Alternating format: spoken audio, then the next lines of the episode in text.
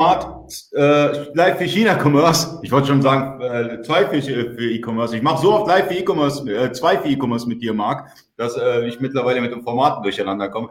Nein, wir haben heute live für China-Commerce mit Oliver Brotmann, Vorstandsvorsitzender vom BVH und Marc Steyer, äh, Blogger bei Wortfilter und hat die große Wortfiltergruppe und mit mir Ali von eBakery. Ähm, heute wieder das Thema, wie verkaufe ich am besten in China? Und da lasse ich natürlich den Experten sprechen, der auf dieser Seite ist, Oliver Brotmann. Okay, hallo. Ähm, ja, danke, dass wir uns heute wieder treffen. Ähm, und zwar, heute wollen wir so ein bisschen sprechen, okay, wie kann man denn wirklich jetzt direkt nach China verkaufen? Ähm, China ist ein großes Thema. Gerade gestern wurde bekannt gegeben, wie von der chinesischen Regierung, ähm, dass über 800 Millionen Chinesen im Internet unterwegs sind ähm, und äh, dass sie aktuell, wenn ich die Zahl richtig im Kopf habe, so knapp 70 Prozent von denen machen auch E-Commerce. Und wenn wir das jetzt mal runterbrechen, ähm, dann waren das jetzt mal so lockere 600 Millionen, die jetzt äh, dort auch ähm, E-Commerce machen. Also eine Riesengruppe. Ähm, und diese Gruppe will bespielt werden. Diese Gruppe will kaufen und diese Gruppe will insbesondere deutsche Waren kaufen. Weil Made in Germany hat einen extrem hohen Stellenwert und darüber wollen wir heute sprechen. Wie kriegen wir, wie kriegt ihr eure Ware, die ihr normalerweise hier in Deutschland verkauft oder eben ins Ausland hier in Europa, wie kriegt ihr diese Ware eben nach China? Weißt du denn, äh, Oliver, wie groß der chinesische Markt ist? Kann man den noch irgendwie quantifizieren? Gibt es doch äh, ähm, GMVs, Umsatzzahlen, Vorstellungen? Ähm, na, nicht so richtig. Das ist sehr fragmentiert. Ähm, Alibaba hat gerade Zahlen wieder genannt, sind um, ich will jetzt nicht lügen, aber ich glaube um 40 Prozent oder 60 Prozent wieder gewachsen im letzten Quartal. Äh, ich meine, meine Lieblingszahl ist nun mal eben die Zahl wie von dem Singles Day oder Double Eleven letztes Jahr. Das heißt, ähm, es gibt sowas wie den Black Friday, gibt es in China. Der nennt sich eben Double Eleven. Am 11.11. .11. findet dieser Tag statt. Und an diesem einen Tag ist über die Plattform Tmall, das ist, gehört zu Alibaba, das ist die größte Plattform in China, an diesem einen Tag ist über Tmall mehr Umsatz passiert, als Amazon und eBay Deutschland im ganzen Jahr an Umsatz machen. Und ich meine, das ist unfassbar, das ist nicht nachvollziehbar, ähm, was für ein immenses Volumen dort in China heute schon ähm, wie, wie, wie gekauft wird. Und deswegen wird es ja Zeit, dass wir uns darum kümmern, wie man dann nach China verkaufen kann.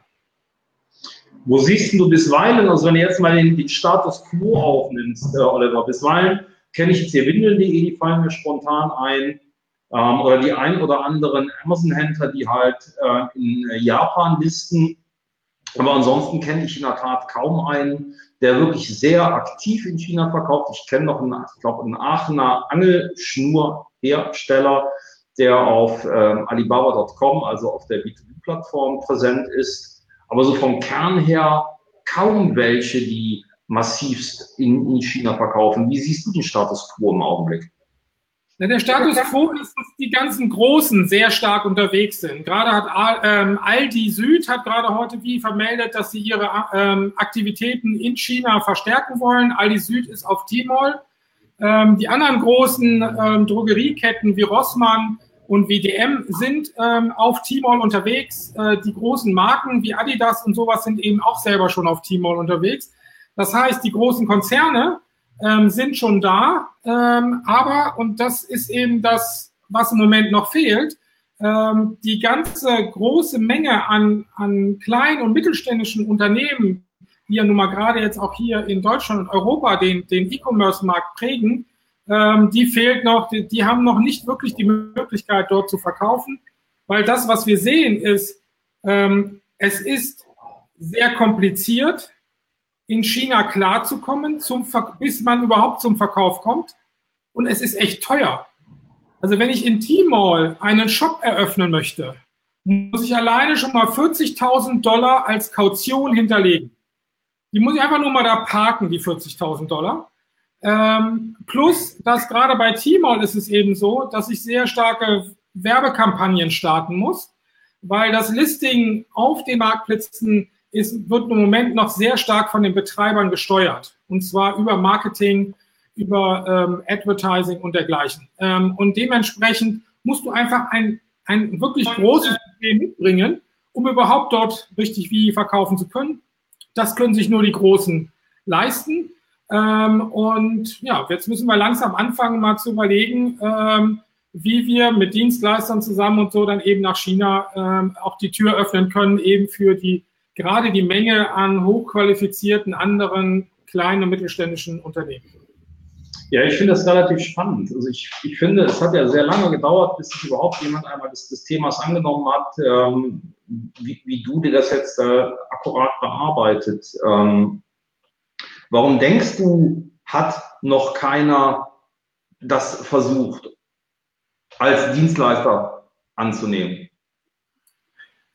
Also ich würde sagen, die, die Wirtschaft oder unsere Branche funktioniert ja so, dass diejenigen, die gerade international verkaufen wollen, benutzen entweder die Marktplätze oder benutzen, ein entsprechendes Tool, um einfach an die an, an entsprechenden Marktplätze sich anschließen äh, zu können. Jetzt ist es so, eBay gibt es in China nicht. Die haben es zweimal wie versucht, haben es zweimal komplett gegen die Wand gefahren, haben sich zurückgezogen. eBay existiert in China überhaupt gar nicht. Ähm, Amazon gibt es, sind auch vor ähm, ja, anderthalb Jahren äh, wieder mehr oder weniger gestartet, ist aber eigentlich nur eine Händler-Akquirierungsmaschine für den europäischen und amerikanischen Markt. Also das heißt, ich kann meine bestehenden Ma Marktplätze und Ver Verknüpfungen, die ich habe, kann ich nicht nutzen. Das andere Thema sind eben die Toolanbieter. Wenn ich mir die Toolanbieter eben anschaue, da gibt es, wenn überhaupt, ein oder zwei, die angefangen haben, sich mit dem chinesischen Markt auseinanderzusetzen und dort ähm, die Schnittstelle zu, zu, zu bauen. Wenn wir uns unsere äh, deutschen Toolanbieter anschauen, die haben alle noch keine Schnittstelle, weil das ist echt aufwendig. Du kannst eben so eine Schnittstelle an den chinesischen Marktplatz nicht mal eben so äh, ähm, anschließen. Das ist eben aufwendig. Und was mir die Toolanbieter hier in Deutschland gesagt haben, ist, ey, wir haben noch so viel mit Europa zu tun, da sind noch so viele tolle Marktplätze und äh, um die müssen wir uns jetzt als erstes kümmern und danach können wir uns vielleicht um China kümmern. Neben äh, den Zutrittshindernissen, die du ähm, rein über diese Security Fees halt äh, hast, ähm, welche Zutrittshindernisse zum Markt hast du denn sonst noch? Na okay, du hast als erstes eben die Sprache. Also ähm, ich glaube, mit der chinesischen Sprache, da musst du schon sehr speziell sein, wenn du da überhaupt mit irgendwie bisher in, in, in, in Berührung gekommen äh, bist. Ähm, das zweite ist echt die Kultur. Das ist das, ähm, ich, mein Projekt läuft ja jetzt seit über einem halben Jahr. Ähm, die Arbeitsweise, wie man mit den Chinesen zusammenarbeitet, das ist schon echt aufwendig und äh, das ist schon gewöhnungsbedürftig. Also die Projekte laufen nicht so schnell, wie man sich das wünscht. Ähm, ähm, das sind die äh, zwei Hauptpunkte. Und das Dritte ist, glaube ich, im Moment, ähm, dass die Kommunikation, die stattfindet über den chinesischen Markt, wird sehr viel erzählt von, du musst mindestens die A-Brands haben, du musst unwahrscheinlich viel Budget mitbringen und, und, und. Also das heißt, es ist sehr ressourcenreich, stark ähm, und dementsprechend haben viele das, glaube ich, auch noch nicht ähm, in Angriff genommen. Auf der anderen Seite sind wir gerade in Kontakt mit einem Händler, der sehr international unterwegs ist und der es auch schon wie versucht hat, aber eben an den vielen Kleinigkeiten bei der Umsetzung des Projektes an diesen vielen Kleinigkeiten gescheitert ist und insbesondere auch an den Budgetthemen gescheitert ist. Bei ja. Tmall sind es 40.000 Euro. Bei den anderen Marktplätzen, die man vielleicht auch schon mal gehört hat, wie JD, Jingdong oder eben Kaola, sind es mindestens 15.000 Euro, die du einfach oder Dollar, die du erstmal hinlegen musst, äh, bevor du überhaupt weißt, ob du wie dort was verkaufst.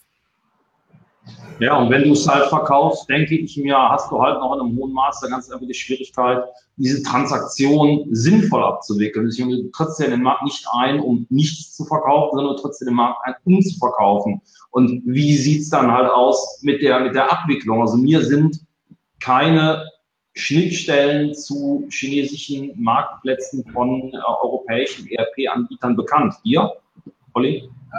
Nein, mir ist, äh, wenn ich richtig informiert bin, hat Channel Advisor wohl was. Ja, okay. ähm, Aber ähm, sonst ähm, von den anderen Anbietern ist mir nicht bekannt, ähm, dass sie schon eine Schnittstelle eben zu einem der Marktplätze haben.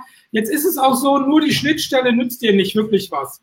Das heißt, ähm, du kannst nicht einfach ein Konto eröffnen auf, dem, äh, auf den Marktplätzen in China, sondern du brauchst eigentlich Kontakt. Tmall geht hin und sagt, wenn du keinen äh, Businesspartner von uns hast, einen gelisteten Businesspartner als Agentur, nehmen wir dich überhaupt nicht auf. Das ist der eine Punkt. Der andere Punkt ist, ähm, wenn du entsprechend nicht die Rechte hast, die Marken dort wirklich verkaufen zu dürfen in China, kriegst du auch keinen Zugang. Also es ist wirklich sehr komplex, um überhaupt erstmal einen Zugang zu bekommen. Also ähm, mein Zeitplan ist allein schon bei der Öffnung des Kontos ziemlich nach hinten gerutscht und da mussten wir echt Gas geben, um da wieder ein bisschen was aufzuholen. Ähm, und äh, dementsprechend nützt dir das nichts, wenn du jetzt im, im Plenty Markets, Channel Advisor oder welchen auch immer einen Zugang zu den T-Malls und JDs dieser Welt hast, dort erstmal ein Konto zu eröffnen, geschweige denn dann die Artikel zu, zu, zu listen, ist extrem aufwendig. Hast du eigentlich den Eindruck, dass ähm, die, die Marketinginstrumente, Instrumente, die wir hier in Europa oder auch aus Amerika kennen, dass die in China funktionieren? Also ist das eine 1 zu 1 Übertragung oder glaubst du, dass man da andere Instrumentarien spielen sollte oder muss? Ähm, die Grundfunktionalität des Marktplatzes, nämlich dass der Produkttitel die sozusagen die Hauptaufgabe macht hinsichtlich Suchen und Finden, die ist nach unseren Informationen und nach unserer Kenntnis aktuell genau das gleiche auch in China. Das heißt, du musst dich sehr stark damit auseinandersetzen, was für Keywords du nimmst, die oben in dem ähm, Produktartikel eben drin sind. Ähm, wie das dann weiterläuft, ähm, das müssen wir jetzt einfach noch nach und nach eben herausfinden. Interessanterweise gibt es sehr viele, die jetzt auf JD listen, deren Artikelbeschreibung ist sehr umfangreich. Die, ähm, die Artikelbeschreibungen sind allgemein sehr, umf also viel umfangreicher, als wir sie kennen, umfangreicher als auf eBay. Ähm, und die haben die komplett aus Bildern gebaut.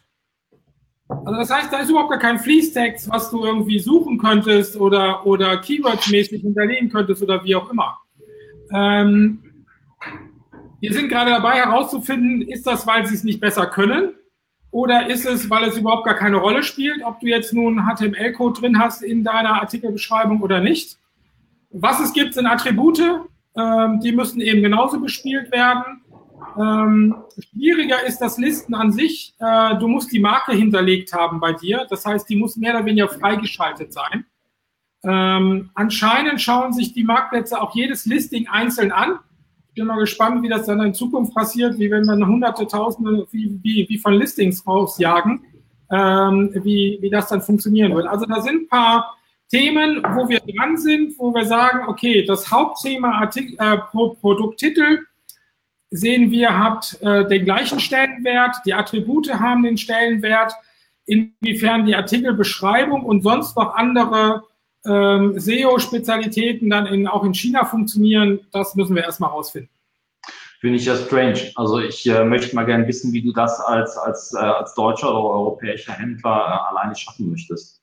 Du hast ja per se erstmal die Herausforderung, dass du ähm, eine Sprachbarriere hast, die kriegst du vielleicht noch überbrückt, äh, indem du einen chinesischen Studenten dir nimmst, aber dann dem chinesischen Studenten noch beizubringen, auf was er zu achten hat und was denn dann tatsächlich an, an, äh, ähm, an Dingen relevant sind. Und ich meine, ich kenne nur auch, wie du auch, die, die Schwierigkeiten in der, in der chinesischen Kommunikation wow, also das würde ich mir nicht antun wollen, ganz im Ernst, Oliver. Also das als Händler, da musst du schon großen Glauben an den Erfolg im Markt haben. Ja, okay, jetzt, ähm, jetzt spiele ich mal die Karte, dass ich mich eher als Plattform sehe und weniger als Händler sehe.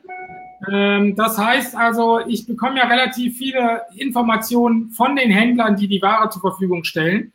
Ähm, und aber ich gebe dir vollkommen recht, ich habe gerade wieder zwei Chinesinnen eingestellt, ähm, ähm, eine, die nur das Content-Thema zum Beispiel macht. Und ich habe meine ersten zwei SEO-Sessions mit, mit, mit ihr schon gemacht, damit sie eben, wenn sie die Artikelbeschreibung macht, mal auf gewisse Sachen eben achtet. Ähm, was ich so ein bisschen mir erhoffe nach den Gesprächen, die ich in China eben hatte, dass es vielleicht auch in China noch nicht so durchdrungen ist, was man denn eigentlich auf dem Marktplatz alles machen kann. Und dass wir als, als die, derjenige, die, die jetzt erst anfangen damit, ähm, da vielleicht einen gewissen Vorteil, schnellen Vorteil haben, weil wir auf Sachen Rücksicht nehmen, ähm, die ähm, andere Agenturen in China und sowas vielleicht heute noch nicht machen. Das ist eine Hoffnung wie von mir. Ähm, und wir werden sehen, ob es funktioniert. Ja, also ich finde, mit den ganzen Zutrittshindernissen, die wir jetzt halt aufgezählt haben, hast du ja im Grunde genommen äh, mehr als nur deutlich äh, auch ja zum Ausdruck gebracht, dass, äh, oder wie wichtig es ist, dass, dass du als Plattform, als Dienstleister diese Services ähm, bündelst. Also mein Kenntnisstand ist der, Panda Black äh, bedeutet primär, ich ähm, liefere an dich äh, in üblicher Art und Weise meinen ähm, äh, Produktdatenfeed und äh, lehne mich entspannt zurück. Ja, ja, so kann man es sehen. Ähm, ich meine, du kannst, auch, du, kannst, du kannst, auch, eine Agentur buchen, wie Azoya oder dergleichen. Da kannst du dich wahrscheinlich auch entspannt zurücklegen, weil die eben alles machen. Ähm, äh, der große Unterschied wird, wird, sein, denen musst du sehr viel Geld bezahlen und ich hoffe, wir kriegen das Geld über andere äh, Dinge wieder. Aber ja, es ist so, ähm, wir sehen uns bei, als Panda Black im Prinzip als Plattform, als Plattform, als Infrastruktur, die wir den Händlern ermöglichen, ihre Produkte in China zu verkaufen. Im ersten Schritt werden wir als Panda Black die Verkäufer sein. Das heißt, wir binden uns an die wahren Wirtschaftssysteme an, dieses Jahr exklusiv äh, Plenty Markets. Ähm, und ähm, übertragen dann diese Artikel auf die chinesische Welt, listen sie in China. Und in dem Moment, wo es in China verkauft wurde, äh, bekommt man über Plenty Markets seine Order hinein, man schickt die Ware nach Berlin oder nach Frankfurt zu einem Logistiker, den wir auswählen. Und ab da übernehmen wir und der Logistiker schickt es eben durch den Zoll durch ähm, direkt an den chinesischen Kunden die Ware ist weg. Für den deutschen Händler oder Hersteller ist es eben so, die Ware ist weg. Ähm, er hat verkauft an eine deutsche GmbH. Ähm, es gibt keine Retouren. Ähm, das Einzige, was er kalkulieren muss, ist eben einen, ähm, einen guten EK wie, wie für uns plus die Versandkosten ähm, innerhalb wie von Deutschland. Und er sollte einen stärkeren Karton nehmen, eine bessere Kartonage nehmen, als er sie wie, wie für Deutschland nimmt. Ähm, weil das Paket ist ja schon eine ganze Weile unterwegs dann nachher und äh, gerade die Last Mile in China, die kann schon ziemlich holprig werden. Also äh, 2,4 oder 2,7 muss der Karton sein. Es wird wahrscheinlich teurer sein, als man ihn hier in Deutschland benutzt. Wie sieht denn das überhaupt aus mit der Logistik? Äh, wie funktioniert die, wenn du nach China verschicken möchtest? Ich habe so im Kopf die Vorstellung, okay, die Container sind eh leer, wenn sie zurückfahren nach China, kostet nichts und die Flugzeuge sind auch leer, kostet genauso wenig.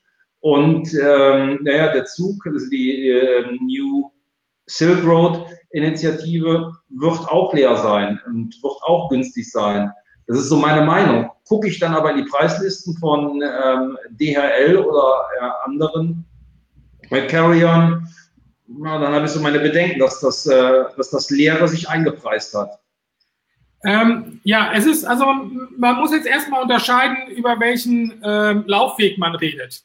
Wenn wir jetzt Einzelpakete wie verkaufen an den Endkunden, äh, dann akzeptiert der chinesische Kunde eine Laufzeit bis zu 12, 14, 15 Tage. So, das heißt, das Ding muss auf jeden Fall per Flugzeug rüber. Und dementsprechend funktioniert die Logistik so, du musst sie eben jemandem übergeben, der sie in Frankfurt ins Flugzeug hineinkriegt.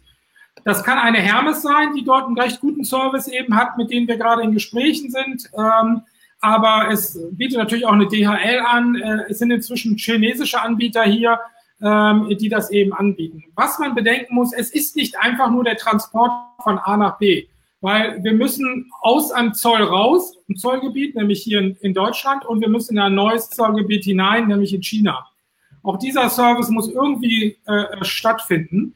Ähm, und da kann man natürlich das eine Modell machen, dass man sagt, okay, der Kunde, der Verbraucher soll den Zoll bezahlen. Ähm, dann ist immer diese Gefahr, bleibt das Paket in China im Zoll hängen. Das ist natürlich eine schlechte Kundenerfahrung und und und. Das wollten wir von Anfang an definitiv nicht. Das heißt, wir haben einen Dienstleister ausgewählt, wo wir im Vorhinein schon wissen, was die Zollkosten sind, was die Transportkosten sind. Das ist alles eingepreist. Äh, und ähm, es wird von dem Logistiker vorangemeldet in China. Ähm, es müssen eben auch Ausfuhrdokumente hier für Deutschland ähm, existieren, weil du es ja aus Deutschland exportierst. also das heißt, da ist schon eine Menge Service dahinter. Und die Kosten, ja, wie ist es? Es kommt eben stark, gerade bei Luft kommt es eben auf das Volumen an, beziehungsweise auf das Gewicht an. Jetzt musste ich auch neu lernen. Es gibt sowas wie Volumengewichte. Das ist also nicht nur das Gewicht des ähm, einzelnen Paketes oder des Produktes, sondern es ist sozusagen das Volumengewicht wird berechnet aufgrund des, äh, des Kartons. Ähm, und weil es eben Luftfracht ist, ist der, ist der Raum begrenzt und dementsprechend wird das ausgerechnet. Ähm, interessanterweise haben sie wohl alle das gleiche Modell. Das heißt, äh, du musst auf jeden Fall die Gebühren bezahlen für ein Kilo, egal wie leicht dein Produkt ist. Mit einem Kilo fängt es an und dann ist auch pro Kilo ähm, geht es dann hoch, äh, wiegt also dein Karton 1,2, musst du für zwei Kilo bezahlen. Ich hoffe, dass sich das irgendwann mal aufgrund von Wettbewerb so ein bisschen dann auch wieder, ähm, wieder einrenkt. Aber im Moment ist es eben so, ähm, so sind die Kosten. Ähm, und deswegen hängt es stark von deinem Produkt ab. Wir verkaufen zum Beispiel Strumpfhosen. Da werden wir jede Strumpfhosen, egal wie viel Stück dort bestellt werden, werden wir unter diesem 1 Kilo sein.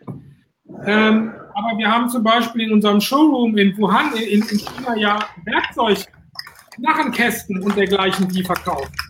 So, wenn ich mir vorstelle, dass ich die jetzt aus Deutschland verkaufe, wir haben es mal hochgerechnet, da war bei dem einen großen Werkzeugkasten, kam allein 80 Euro jetzt noch an ähm, an Versandkosten drauf.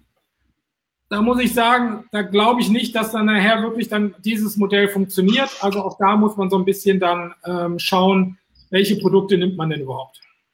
Ja, aber bist du, bist du eigentlich grundsätzlich auch auf äh, eine Art Fulfillment ausgerichtet? Sprich, ähm, wenn jetzt merkt, eben diese schweren Knarrenkästen verkaufen sich mehr als nur hervorragend, ähm, könnte jetzt ein Händler zu dir kommen und sagen, hey komm, okay, dann schicke ich dir einfach mal zwei Paletten, drei Paletten Knarrenkästen. Richtig, aber das wäre dann die Stufe zwei, ähm, dass wir nämlich sagen, okay, wir bringen die, Ware, äh, die Ware schon direkt nach China. Weil das macht nur Sinn, wenn wir dann per Zug oder per Schiff eben diese Paletten an Knarrenkästen nach China bringen, dort in einer sogenannten Free Trade Zone äh, die Ware lagern. Der große Vorteil von diesen Free Trade Zones, und davon gibt es inzwischen eine ganze Menge in China, ist eben die, ich kann die Ware dort lagern und sie ist schon in China, aber noch nicht durch den Zoll. Ähm, und ich kann, und ich bringe sie im Prinzip dann jedes Mal nur durch den Zoll die Kästen, die ich auch wirklich wie verkauft habe, habe aber kein Risiko der anderen, weil ich habe die ja noch nicht alle eingeführt. Ähm, das ist ein ganz interessantes Modell und dieses ähm, das wird auf jeden Fall kommen. Da werden wir dann mit Händlern eben reden, äh, wie für welche Produkte und für welche Mengen es eben Sinn macht, die Ware vorab per Zug oder Schiff schon mal nach äh, China zu bringen, dort ins, ähm, ins äh, Warehouse, dort ins Lager zu stellen und dann direkt wie, wie von dort zu verschicken. Wenn ich mir das jetzt alles so anhöre, Oliver, ähm, ich meine, klar, wir wissen, es gibt so die eine oder andere Agentur oder die Agenturen, die hier Services anbieten, dass du selbst als Händler ähm, ähm, in China auftrittst, aber du scheinst deren Geschäftsmodell, sag ich mal, mördermäßig in den Hintern zu treten. Also ich sehe den Sinn nicht mehr einer Agentur, weil du bietest diesen Full Service an, einen wesentlich für den, für den Händler konvenienteren, äh, ähm, äh, konvenienteren äh, Preiskosmos. Ähm, und auch die Abwicklung scheint mir extremst einfach zu sein. Geht das möglicherweise auf die Marge der Händler? Na, das Modell bei uns läuft eben so, dass der Händler uns ein EK sagt. So, und diesen EK, für diesen EK kaufen wir ein. Ähm, äh, wir kriegen diesen EK und die Verfügbarkeiten über das Plenty-System eben tagesaktuell eingespielt und dementsprechend berechnen wir unseren Preis in China. Wenn ich natürlich aufgrund der ganzen Kosten, die ich habe, Übersetzung, ähm, Logistik, Zoll, ähm, und, und, und, ähm, äh, wie, wie Kundensupport. Wenn ich dann natürlich keinen entsprechenden Preis in China bieten kann, ja, okay, dann lohnt sich mir das nicht, dann, dann wie muss ich mit dem Händler reden? Aber der Händler an sich hat keine Kosten, keine anderen Kosten, als dass er eben Ware einfach ja, an uns wie verkauft, äh, zu einem Preis, den er vorher festlegt und den wir akzeptieren. Also in der Hinsicht ist es wesentlich einfacher, weil wenn du eine Agentur gibst, dann, dann, dann musst du ja im Prinzip den Endpreis äh, ähm, wie kalkulieren und das natürlich sehr aufwendig. Ähm, das werden wir abnehmen. Wir werden natürlich den Preis dann in China setzen und wir hoffen sehr, dass die Preise in Deutschland für uns gut sind, dass wir entsprechende Marge in China erzielen, um diese ganzen Services dann auch wirklich auch bezahlen zu können. Ja, das hört sich eigentlich auch ziemlich gut an. Ähm ich hatte das jetzt vor ein paar Tagen. Nochmal ergänzend wie zu den Agenturen. Natürlich haben Agenturen auch ihren, ihren, ähm, ihre volle Berechtigung, gerade wenn es um die ganzen Marketing-Sachen geht. Wenn ich mir vorstelle, ich bin jetzt eine Marke ähm, und jetzt eine kleine oder mittelständische Marke hier aus Deutschland. Ähm, und wenn ich mir aber schon vorstelle, ich möchte in China meine Marke richtig platzieren, dann muss ich sagen, okay, dann sind wir nicht der Richtige oder nicht alleinig der Richtige, weil wir nicht die Marketing-Möglichkeiten äh, haben, um in China jetzt groß Marketing machen zu können. Da müssten wir uns auch eine Agentur äh, äh, dazu holen. Ähm, aber um das Thema zu haben, die Produkte auf der Plattform zu haben und egal, wen ich in den letzten anderthalb Jahren wie, wie gesprochen habe, was ist eure Meinung für China? Online oder offline, online und offline? Alle haben mir gesagt, online. Und zwar ausschließlich. Alles andere ist nett, aber ist nicht das, wie was wirklich dann nachher äh, äh, zielführend ist. So, und dementsprechend ähm, kann ich einfach nur sagen, ähm, wenn es nur darum geht, Ware ähm, dorthin, dort anzupreisen, auf den Marktplätzen und sowas, dann sind wir ein guter Partner und der richtige Partner. Und das, was wir machen, wenn die ähm, ähm, ab Mitte nächsten Jahres bieten wir ja auch Ma äh, Markenherstellern und Händlern an, die Panda Back äh, zu benutzen, wenn sie selber in China unter ihrem eigenen Markt, äh, äh, Namen dort viel verkaufen wollen. Dann können sie natürlich Panda Black auch nutzen als Infrastruktur, um eben ähm, ihre Artikel dort zu verkaufen. Das bedeutet also, du siehst grundsätzlich ähm, die Agentur als äh, als Ergänzung an und wirst, denke ich mal, auch irgendwann ein Agenturverzeichnis zur Verfügung stellen, ähm, die dann letzten Endes den Händlern halt auch bei ihrer Skalierung hilft, weil die Skalierung geht ja maßgeblich über das Marketing. Richtig, genau. So, das ist ein Punkt, da, da, da gehe ich im Moment davon aus, weil du brauchst sehr viel Markt-Know-how natürlich. Und dieses, dieses Markt-Know-how, das äh, ähm, das will ich mir nicht anmaßen, dass ich das jetzt äh, schon, schon, schon hätte und, und kenne. Aber dass man dort, und wir haben ja einen Partner dort, ohne Partner in China geht überhaupt gar nichts. Äh, wir haben einen Partner in China und mit dem zu, zu, zusammen dann sich hinzusetzen, der hat auch schon Markenkampagnen äh, gemacht, wie für Unternehmen, für Sportmarken zum Beispiel. Ähm, da kann man sich dann hinsetzen und sagen, okay, hier, das ist jemand, dann lass uns hinsetzen, was für eine Kampagne können wir uns vorstellen, was für Kanäle äh, zum Beispiel WeChat ist ja ein Riesenthema. Du musst dich mit WeChat auseinandersetzen. Äh, wir haben auch einen WeChat-Shop, um auch das jetzt auszuprobieren. Und die ersten, ähm, ja, ich glaube, 30 Artikel oder sowas sind jetzt auf dem WeChat-Shop drauf. Habe ich jetzt gerade heute die Info gekriegt. Ähm, also das präsentiere ich ja dann alles auch am Tag des Onlinehandels. Ähm, auch eine WeChat-Agentur wird dort sein, äh, um sich zu informieren, wie man den Marketing in China machen kann. Ähm, wir haben eine Frage bei den Zuschauern. Ähm, Dennis im Klug ähm, stellt folgende Frage. Listet ihr unsere Produkte aber trotzdem unter dem Markennamen, also dass so eine Mini-Markenentwicklung stattfinden kann? Ja, genau. Also die Marke der Produkte bleibt natürlich erhalten. Ähm, wir als Verkäufer, als Panda Black sind der Verkäufer, aber auch nur der Verkäufer.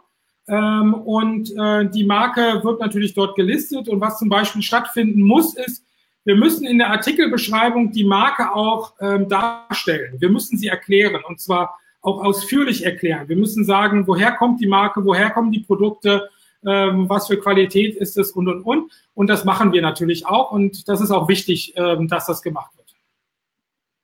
Wir haben noch eine zweite Frage gestellt äh, bekommen und zwar der Maximilian Ösing. Äh, er ist in China. Er fragt, alles über Tmall, JD Fulfillment oder gibt es Partnerschaften mit SF, STO etc.?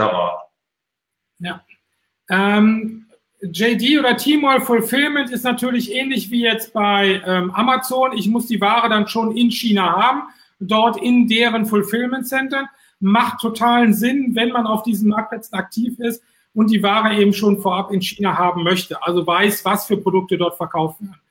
Ähm, wir haben eine Partnerschaft ähm, hier mit STO, ähm, mit ähm, STO Express, ähm, mit SF werden wir jetzt demnächst noch sprechen. Das sind chinesische Logistiker ähm, STO ist ja so ziemlich der erste ganz große private Logistiker in China, der wirklich bis zur letzten Meile eben liefern kann. Aber das Interessante an dieser ganzen Sache ist eben, wir sind ja hier in Deutschland sehr verwöhnt, was Logistik, oder wir waren bisher sehr verwöhnt, was Logistik angeht. In den letzten äh, Wochen, Monaten ähm, ist es ja leider, nimmt es ja leider ähm, etwas zu an, dass es eher schlechter wird als besser. Aber ähm, allein dieses zum Beispiel Backend hinsichtlich API-Schnittstellen und, und, und dergleichen, da sind die Chinesen noch ein bisschen zurück. Sie holen gerade stark auf. Also bei Store Express wird gerade die API komplett neu aufgesetzt ähm, und äh, wir müssen da teilweise noch manuell eben arbeiten und da hoffen wir aber natürlich, dass wir in Zukunft dort automatischer äh, ähm, laufen können, damit wir auch wirklich skalieren können. Aber ja. wichtig ist meiner Meinung nach gerade bei den Logistikern, man muss mehrere im, im, im Hause haben. Das heißt also, du musst schon so ein bisschen dein Risiko managen können, dass du ähm, insbesondere, wenn Feiertage sind und dergleichen, und es ist ja sehr häufig in China irgendwelche Feiertage, dass äh, in der Hinsicht es wichtig ist, äh, dass du auch auf andere Dienstleister umschwenken kannst. Wie sieht das jetzt eigentlich aus? Äh, wie, kann, wie cool kannst du ähm, halt deine Produkte denn auch offline anbieten? Wie ist denn das mit Pop-up-Stores? Mal eben um die Ecke in der Fußgängerzone. Wie, wie verhält sich das doch mit den Mietpreisen? Ähm, was planst du auch dort? Na, wir haben ja, ähm, als wir uns überlegt haben, was wir überhaupt mit China machen und ich mir natürlich so einige äh, Studien und sowas angesehen habe, war ich immer so ein bisschen skeptisch, weil immer nur erzählt wurde, es gehen nur die A-Brands, nur die Luxusmarken und sowas. Und dann ähm, hatte ich ja die Möglichkeit, in der Free Trade Zone in Wuhan ähm, mir das genauer äh, zeigen zu lassen. Und da habe ich mich einfach entschlossen, ich eröffne mal einen Showroom, also keinen Shop in dem Sinne, sondern einen Showroom in dieser Free Trade Zone, die öffentlich zugänglich ist für Privatleute und für Händler. Ähm, hab dort ähm, zwei große Kartons ähm, an Ware hingeschickt, ganz durcheinander ein großer Fehler, den man nicht machen darf. Also schicke nie durch den Zoll wie Pakete, wo mehr als zwei verschiedene Produkte drin sind. Da kommt der Zoll überhaupt nicht mit klar. Du musst irgendwie hunderte kleine Einzelpakete schicken, aber wenn in einem Karton mehr als ein oder zwei verschiedene Artikel drin sind, flippt der Zoll aus und weiß nicht, was er damit machen soll.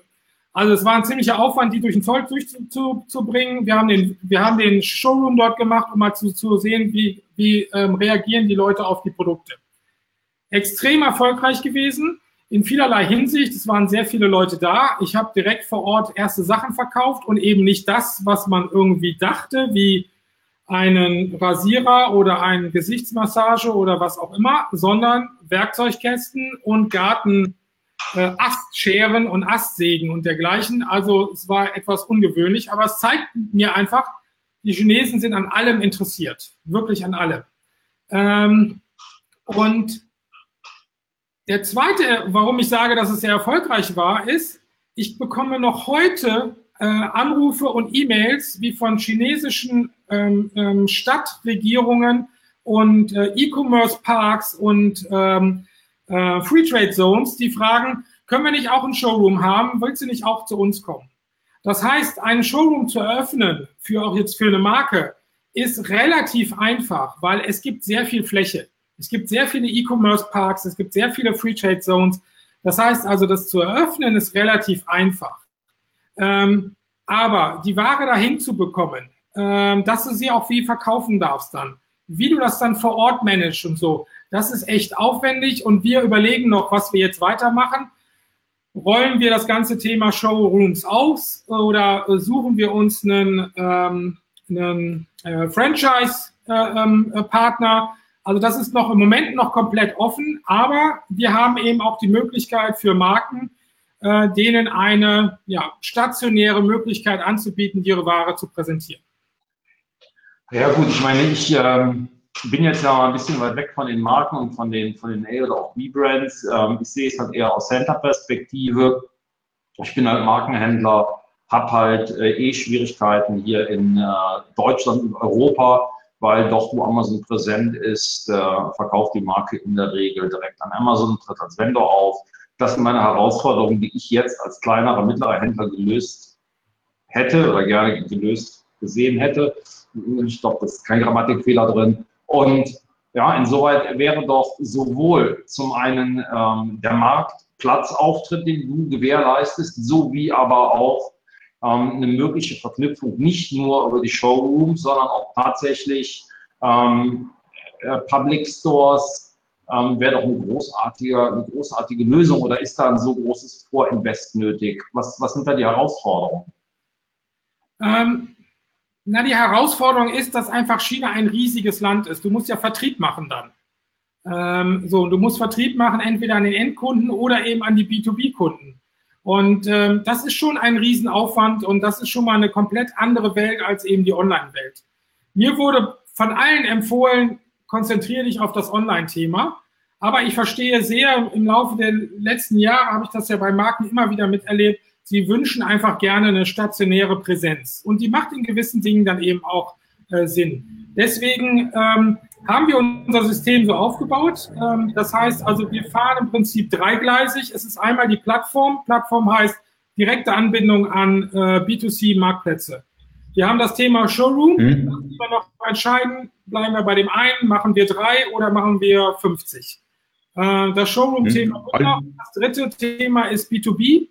Das heißt also, in Zukunft können sich eben die großen ähm, Kauf, Einkaufscenter und ähm, die ganzen Supermärkte und dergleichen können sich an unser System andocken ähm, und können direkt aus dem Panda-System heraus Ware bestellen. Ähm, das, sind, das ist im Prinzip so ein E-Procurement-Thema. Ähm, das ist noch die dritte Variante, ähm, die, die, die haben wir schon mit eingeplant, ähm, aber auch das wird erst frühestens nächstes Jahr kommen. Ähm, Oliver Zimmermann hat die, stellt die Frage, wird es, zur Anbindung, äh, wird es zur Anbindung noch Alternativen neben Plenty geben, also andere ERP-Systeme wie JTL Warenwirtschaft, Afterbuy oder Dream Robot oder wie auch immer. Es gibt so viele. Äh, wird es da was kommen? Wird da was kommen äh, in den nächsten Jahren oder? Ähm, ja, also ja. Ähm, es wird bestimmt was kommen, weil ähm, äh, in, in nichts gegen Plenty, aber es gibt auch noch andere gute Händler, äh, die eben nicht Plenty benutzen und die wir natürlich gerne bei uns eben auch im System hätten. Also es wird andere ähm, Systeme geben. Wir werden Anbindungen machen, ob es jetzt nun an die an die Systeme ist wie eine Afterbuy ähm, und, und dergleichen oder, oder und JTL oder ob es Systeme sind wie Shopware und, und Magento und dergleichen. Ähm, da werden wir äh, dann nochmal in Ruhe uns anschauen, welche Händler sich bei uns gemeldet haben, welche Systeme die gefragtesten sind. Und dann werden wir entscheiden, welche als nächstes drankommt. Ähm, aber ich kann auf jeden Fall sagen, für dieses Jahr ähm, ist es nur Plenty. Oliver, wir haben jetzt noch die letzten sieben Minuten. Was passiert nächste Woche, wo und vor allem, wer ist dort anzutreffen? Warum sollten Händler dorthin gehen? Gib Gas, Pitch. Pitch. Ja, also nächste Woche Tag des Onlinehandels. Ähm, das ist der ähm, Jahreskongress des Bundesverbandes Onlinehandel. Ähm, findet am Donnerstag in Berlin statt. Ähm, und an dem TDOH wird äh, Panda Black offiziell gelauncht. Wer wird da sein? Er wird da sein, der Panda natürlich. Äh, er wird eine große Rolle spielen. Ähm, und ähm, es werden jede Menge Händler da sein, es werden Marken da sein, Dienstleister werden da sein. Plenty ist natürlich da. Meine beiden Kollegen hier im, ähm, im Video sind wie vor Ort äh, und stehen Rede und Antwort. Ähm, es ist, äh, IBM ist da, eBay mit einer Riesenmannschaft ist vor Ort. Ähm, wir werden viel über China sprechen. WeChat wird da sein. Es wird der Logistiker Store Express wird da sein. Ähm, äh, wir werden einen ganz besonderen SEO-Battle haben. Wir haben ja vorhin über SEO auf Marktplätzen geredet. Da wird sich Herr Mark Steyer persönlich mal mit äh, seinem Amazon-Pendant Christian Otto Kelm äh, auf der Bühne äh, sich mal hoffentlich ein bisschen fetzen und dann werden wir mal ein bisschen herausarbeiten, ähm, welches SEO denn am besten funktioniert. Also in der Hinsicht, ähm, es ist ein toller Tag mit einer besonderen Location. Ähm, und äh, es gibt sehr gutes Essen abends mit Barbecue und Lagerfeuer. Ähm, das Wetter hält. Ähm, also aus meiner Sicht gibt es überhaupt gar keinen Grund, dort nicht hinzukommen. Ähm, und dementsprechend, ähm, ja, Panda Black, China, jeden, der sich für China interessiert, verkaufen nach China, aber auch Sourcen aus China. Ralf Herrmann und sozusagen unser Mann in China wird auch vor Ort sein. Ähm, also ich kann jedem das nur empfehlen. Ähm, wir können, ähm, wir werden auch ähm, Freitickets wie, wie verlosen, wie wir es die letzten zwei Male schon gemacht haben. Wer also dieses Video hier teilt, äh, fünf von den Kollegen, die das Video teilen, ähm, bekommen ein Freiticket für den TDOH. Nächste Woche Donnerstag. Noch ein ganz kleiner Geheimtipp. Es gibt am Tag vorher, am 29. August, gibt es eine ganz spezielle intensive SEO-Runde, sowohl mit Herrn Steyer als auch mit Herrn Kelm. Eine ganz geschlossene Gesellschaft. Ähm, da gibt es noch ein paar Tickets. Also fragt mal den Herrn Steyer, fragt mal den Herrn Kelm. Äh, die haben da Links für. Ähm, und ähm, wer da noch dran teilnehmen möchte, einen Tag vor dem VDOH, ähm, den können wir vielleicht noch ermöglichen, an einer ganz intensiven, speziellen SEO-Runde noch teilzunehmen. Also der 29. und der 30. in Berlin. Und den Tag darauf beginnt die IFA, wenn das noch interessiert. Ähm, also ich weiß nicht, warum man nicht nach Berlin kommen sollte. Dann lass mich jetzt mal pitchen. Ja. Also, mal gucken, ja, jetzt machen wir mal eine Pitch-Battle. Warum der TDOH so geil ist, ist relativ einfach.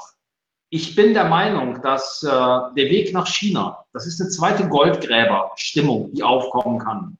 Die kann so viele eurer verfickten Probleme lösen und euch so viele, Oliver geht aus dem Bild, so viele Chancen euch bieten, das ist unfassbar. Und ich bin mir sicher, dass äh, es für euch ja, das ist eine einzigartige Möglichkeit, eben weil ihr die Chance habt, sowohl mit den Chinesen zusammenzukommen, weil ihr die Chance habt, die Mechanismen, die ähm, Kultur kennenzulernen, um euch auch darauf vorzubereiten. Es ist halt ein bisschen mehr und es ist etwas anderes, als halt aus China raus zu importieren.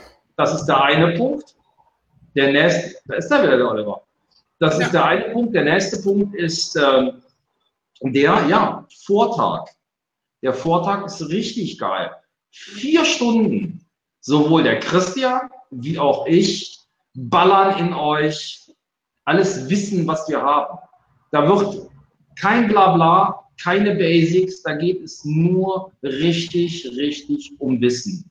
Ja, und die Battle zwischen Christian und mir, ich freue mich riesig drauf weil auch ich bin der Meinung, dass ich vieles noch bei Amazon lernen werde, lernen kann, was ich nicht weiß, was sich hier als, ähm, als, als Möglichkeit ergibt. Ich glaube, vielen fehlt so ein bisschen das Verständnis, so sehe ich das in meinen Workshops, ähm, das, was man auf Amazon macht, was man auf eBay machen kann, wo die äh, Differenzierung halt am Ende des Tages ist, wird ein geiler Tag und ich freue mich richtig drauf.